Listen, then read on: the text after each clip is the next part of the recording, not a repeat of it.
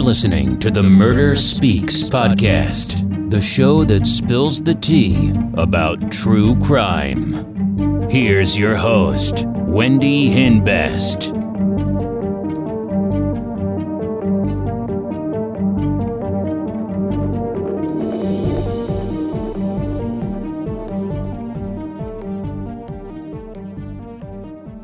Hey, welcome back. I hope everybody had a good week and everybody is staying safe. So, today's real crime story is about 19 year old Brooke Baker from Vincennes, Indiana.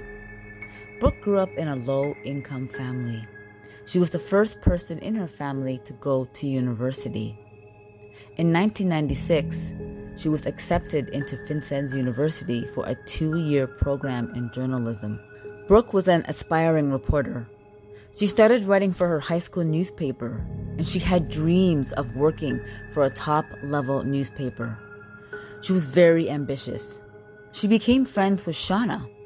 Shauna knew her from a piece she wrote in high school, and they're both from the same town.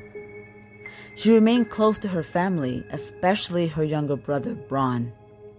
While going to university, she lives with her friend Jason while she looks for an apartment. She is casually seeing Steve, who she met at the university. Brooke wants to write a serious piece and decides to write a piece about fraternities. She wants to write a story about an alleged rape that was covered up. So she goes to her friend Jason to get information because he was part of a fraternity. So one night, Brooke and Shauna go to a fraternity party. But Brooke isn't there to have a good time. She is there to get information about the alleged rape.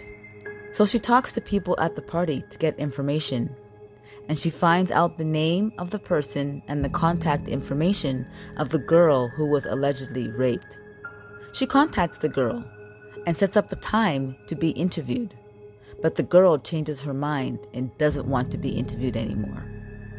Brooke feels it's probably because she's getting pressure from the fraternity not to talk. She continues to dig for information.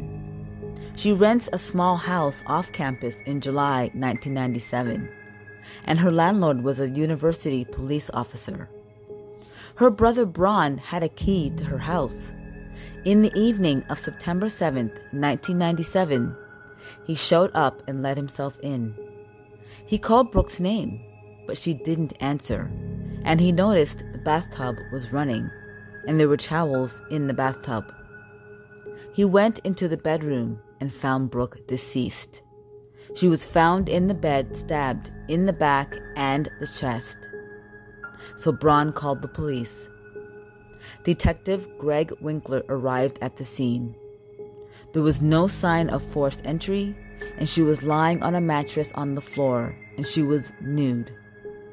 It appeared to be a sexual assault.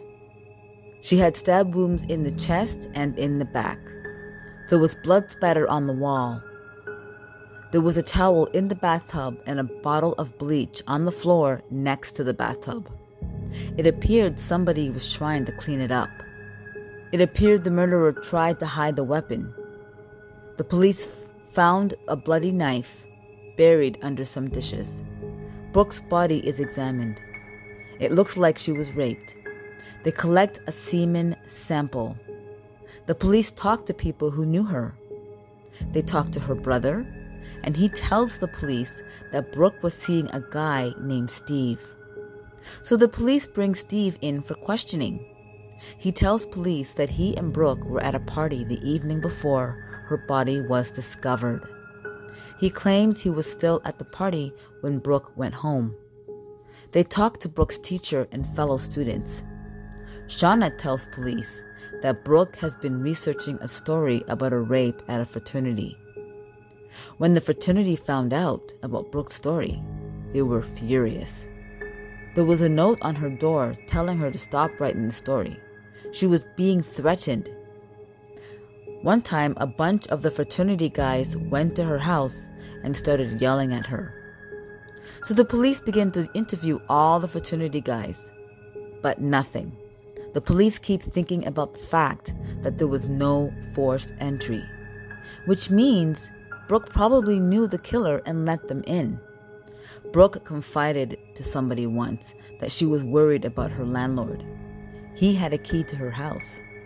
She didn't like the fact that her landlord would frequently just show up at her house. Brooke would tell Shauna that she thought her landlord was creepy. He would show up without any warning. One time she had just come out of the shower and he was there. So the police questioned him. He tells the police that he was spraying for bugs. And he tells the police that he was working at night when she was murdered. But he would have to pass her house while he's working. But without any evidence, the police must let him go. The police begin to get frustrated because they have a lot of suspects but no evidence.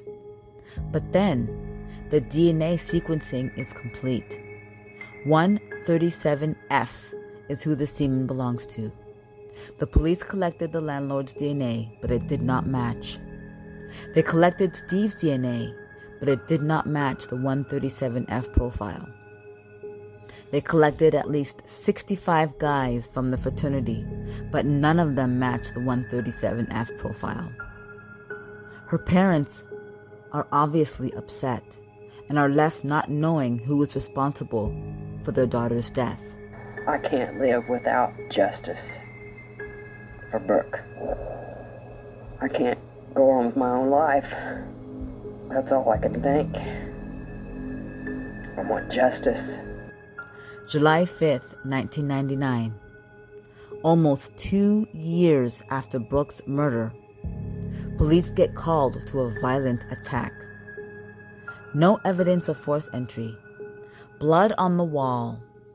Broken lamp. Blood on a pair of shorts. The detective feels the scene is very similar to Brooks. The apartment belongs to 21 year old Erica Norman. The police learn from friends that Erica spent the evening at a nearby bar. The detective calls the bar and asks about Erica Norman. They tell him that Erica was there with Brian Jones, who was a friend of Brooke Baker, and also Steve's roommate, the guy Brooke was dating before she was murdered. They realize that Brian never provided his DNA he left before they could. But now that he's back in Vincennes, the police bring him in for questioning. He tells police that he was at the bar with Erica. Then they went back to her place. He tells police that they watched a movie and she fell asleep and he left. He gives the police his DNA, but he doesn't know the police are collecting his DNA for Brooks' murder and the 137F profile. He knows the police don't have Erica Norman's body, and he thinks they're collecting his DNA for Erica's murder. The results come back, and it's a match. After interviewing Brian's friends and witnesses, the police try to piece together what might have happened to Brooke Baker. Brian was at a party about a block and a half from Brooke's house. He knocks on Brooke's door, and of course she lets him in because she knows him and trusts him. At some point, Brian wanted to have sex, and Brooke didn't. So he raped and killed her. Obviously, he couldn't just leave the body there, so we had to get rid of her. A week after charging Brian for Brooke's murder, Erica's body is found in a cornfield a few miles away in eastern Illinois. The police have enough evidence to charge him for Erica's murder. He pleads guilty to killing Erica, but denies killing Brooke. But his DNA matches the 137F profile. He is found guilty and sentenced to life without parole. This poor girl, she was only 19 years old. She was just beginning her life. And then she was brutally murdered by Brian Jones. He's where he needs to be. Okay, people, Thank you so much for listening to my show.